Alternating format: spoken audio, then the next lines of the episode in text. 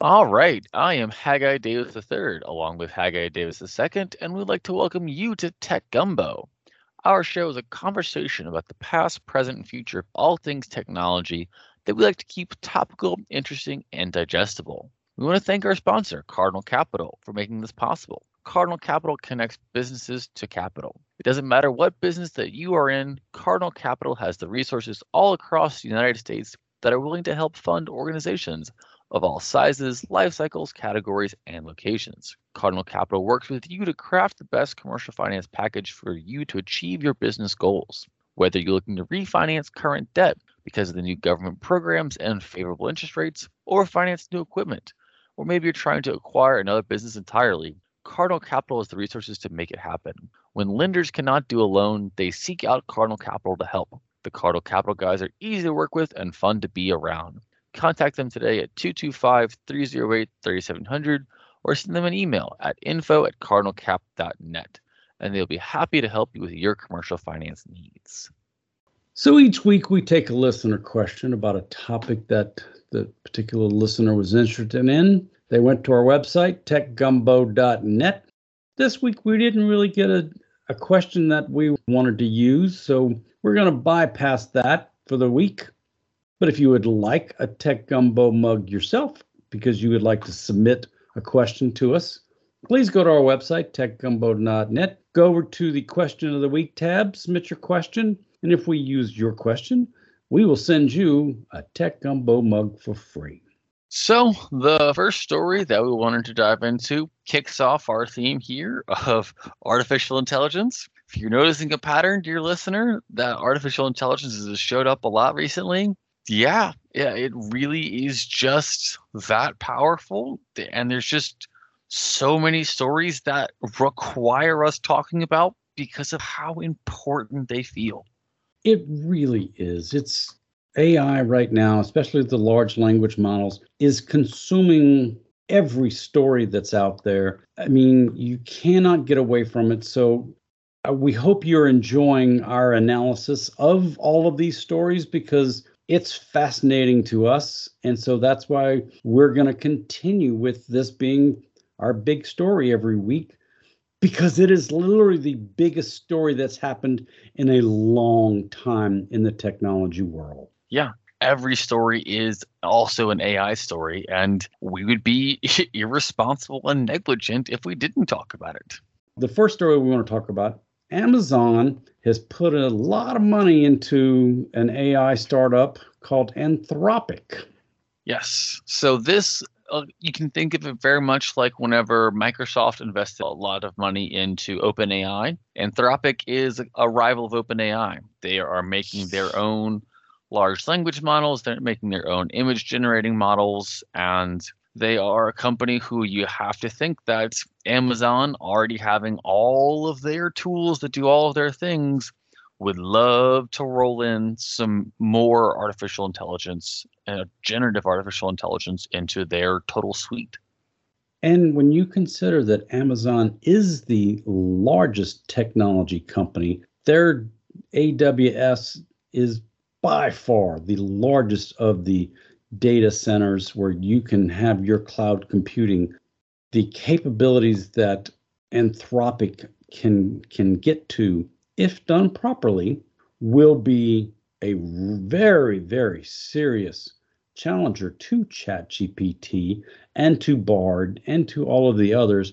But you got to give it to ChatGPT because they were first out of the blocks. Yeah, I think that that's a great point. You know, in the last segment, we talked about how NVIDIA is, and their chips are kind of the bottleneck for a lot of this stuff. Well, if you just have direct access into AWS, you get to bypass a lot of that.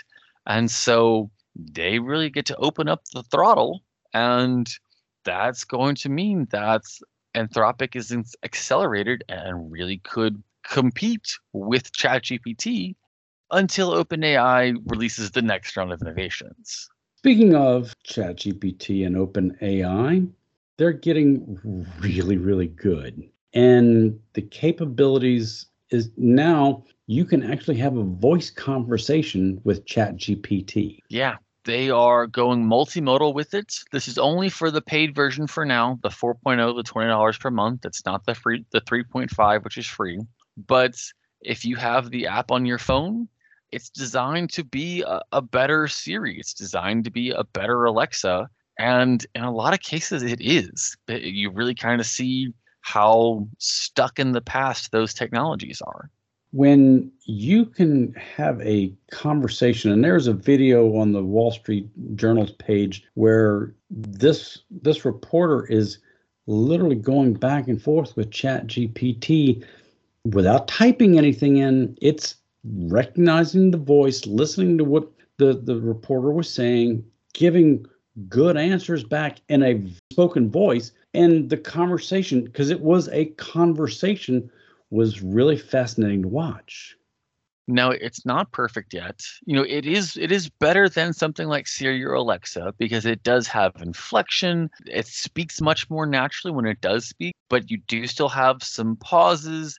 It does take it, you know, a couple seconds for it to think of the answer and to generate the, that voice file of play. It's not as smooth, it's not instantaneous, it's not, you know, back and forth with a person like instantly. But if you were already going to be sit there, would I rather type something in or would I rather have the conversation?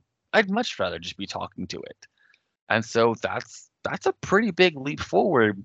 And that's not even close to the biggest leap forward.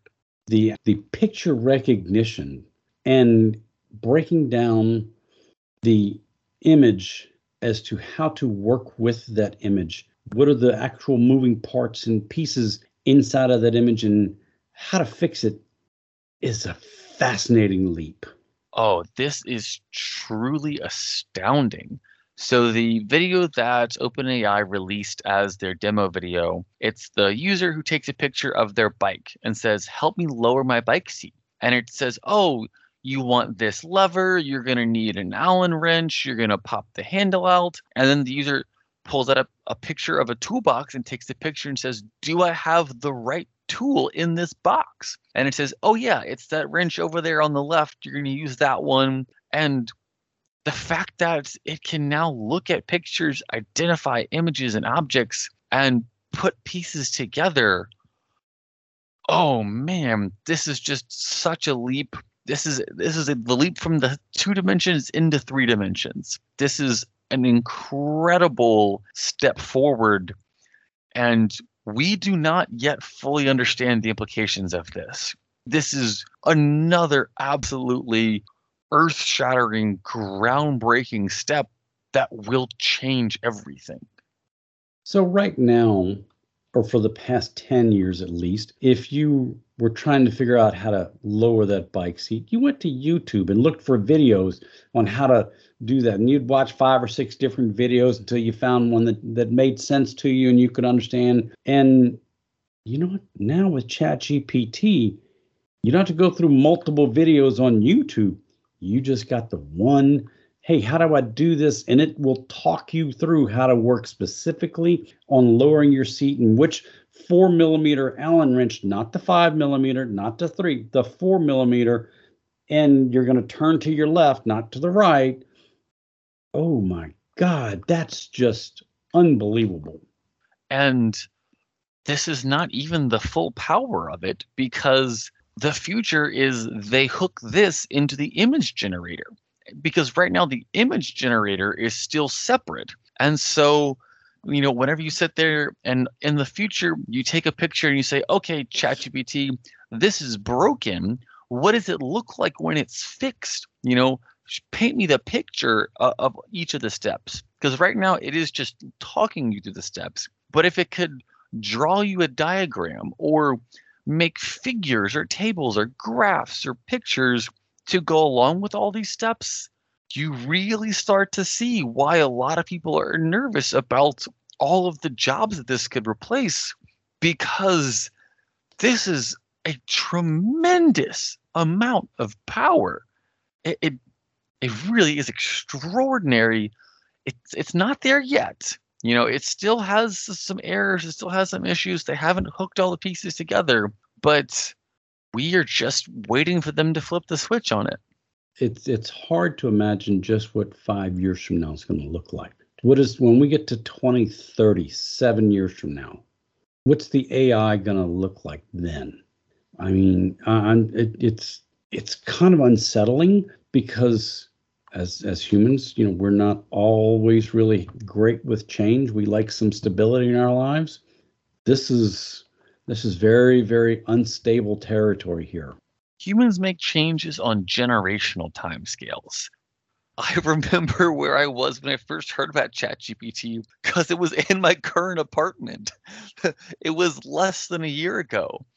This is going to be incredibly, it's going to have a lot of positive impacts. It's going to have a lot of negative impacts. And one of the negative impacts that we're already seeing is that hackers are deep faking into companies because they copy an employee's voice and they call in and that they can bypass security. Yeah, this is really, really kind of frightening. The the social engineering that someone can can use with these voice generation language models that they can recreate to the point where it is so convincing that the artificial intelligence bot at inside the company hears somebody's voice and knows oh that yes that sounds just like haggai. It's haggai. Haggai's calling in. Okay great. I'm i'm very concerned with the capabilities that what deepfakes can do with the audio and the video. Because if you're not in the room and see it with your own two eyes, you you're gonna not be able to believe what you see on a screen. And the number of people who just don't know about this yet. Normally, this technology takes years or decades to proliferate. And once again, we haven't hit 10 months on this stuff being public it's moving too fast. We are not ready. And I, I struggle with sounding like an alarmist on these things because I really don't want to be. I have considered myself someone who is a technological optimist since I can remember. I've always loved technology and thought it was cool and great and, and, have seen the ways in which it can make our lives better. But this is just too much too fast. It really is. And Google has decided they're going to require politicians in the upcoming presidential election cycle that if you're going to use any kind of AI in the ad, you're going to have to disclose it. So at least somebody's trying to put some guardrails out there. I agree. Someone's got to start doing something. And Google, with their Bard tool and also with their search engines, are in a prime position to do something. And so their idea is that they are going to one outright ban deepfakes, which I think is a fantastic step. And two, they're going to have to require that people are placing a marker on it so that anything that is synthetically generated or synthetically altered, it has to be able to be identified by the public that this is not just a simple image that was taken, it was not just slightly manipulated with Photoshop, it was completely generated from whole cloth via one of their tools. And it's really going to be important because so easy is it now that you can create your political opponent saying anything, saying and doing the most vile things, even though your your political opponent would never ever believe in that, agree to that, or actually ever say that. But with just a couple of keystrokes and some clicks and some bing, bang, bong, there we go. Now you've got your opponents saying anything you want. Going to be, if it's going to, uh, like I said it a little while ago, if you don't see somebody saying with your own two eyes, you're not going to be able to believe it if you're looking at it on a screen. And I've I've said this before, but for me, the nightmare scenario isn't necessarily that we have some video of you know Joe Biden saying something you know ridiculous. So we have a video of Donald Trump saying something you know that he clearly would never say or do. For me, the the scenario that I worry about is much more that there's a video which pops up from the 70s allegedly wherever it's a political candidate doing something they shouldn't have been doing 30 years ago or 40 years ago or 50 years ago, how, uh, but from whenever they were younger and it's not great quality footage and maybe it was you know at a party from a distance or something like that and it's all of a sudden very very hard to verify the accuracy of that thing. Because in this day and age it's much easier for fact checkers who are trying to fact check to say oh no donald trump was not at that specific speaking event you know that that couldn't have been him that said that but if it was, oh, here was this one time in 1984, he was, you know, shaking hands with this other person and they were laughing and having a good time, that's much harder to disprove. We really can't fact check that in the same way. And now all of a sudden you're going after trust. You're going after authenticity. You're undermining confidence in what we can verify to be true. And that is wherever I worry that we are going, and we don't have a single way to stop it. So that video I saw of Joe Biden shaking hands with Abraham Lincoln was not real. Uh, Joe Biden's old, but he's not quite that old. that was a joke, folks. Um, we don't do politics here. This was just having a little fun. But yes, it is. It is very, very concerning where we're, where all this is going to happen because you got some very creative people, very talented people who can, for all the the wrong reasons, do things that they think is for the political good, and then the disinformation campaigns are just going to be way out of control and it's going to show up on social media platforms before anybody has a chance to say, no, that's a hoax, that's fake. It's already going to be in front of a million eyes, and everyone's going to believe the worst. Or they're going to believe whatever they want to believe because we have the capability of placing exactly in front of them what are the things which already conform to your political beliefs. And so now moving forward, even more than it used to be in the past, whenever you see something that feels too good to be true, whenever you see something that immediately confirms your exact beliefs that you already hold, pause, take a moment, and see if you can verify them through some other source. Because you're going to have to put more effort into making sure that the things that you were seeing and the things that you were consuming are true and verifiable to the extent that that still continues to be a concept that we have. And it'll just be interesting because if you ask ChatGPT, did candidate A actually really say this? What would the answer come back?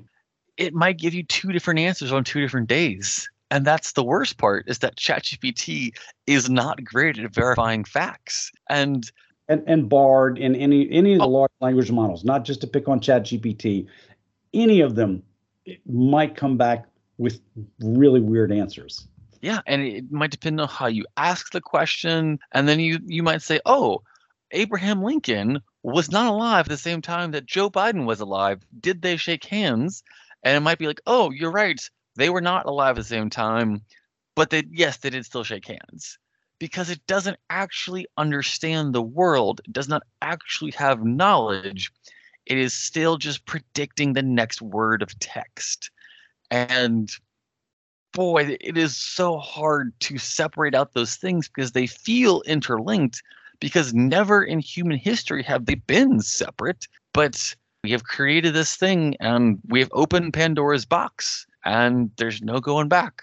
Because we just talked about you can sh- show these language models a picture, you could show it a video, you've taught it something, you've taught it that Joe Biden could shake Abraham Lincoln's hand, so it in its mind, it must be right, not in its mind. In its memory, in its learning system, it now thinks it, it, it happened. So, gee, it might give you the answer that yes, it did happen. I saw the, I can show you the pictures of it they were two important political figures. It, it, would make sense that political figures interact. It's tough to go back and then verify that what times were they alive in? Or maybe you have things which are slightly closer in common, like did Abraham Lincoln ever shake Ulysses S. Grant's hand?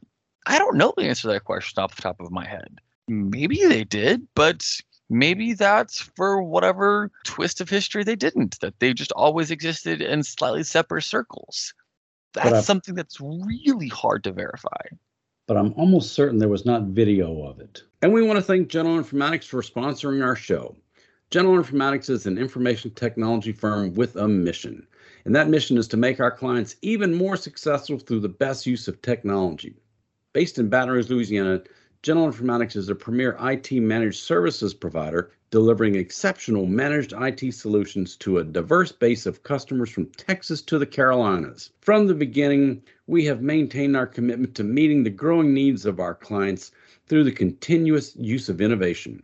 With over 20 years of experience and a team of 120 plus employees, including technicians, engineers, programmers, and designers, GI has evolved to become the leading IT partner of businesses, schools, and government agencies.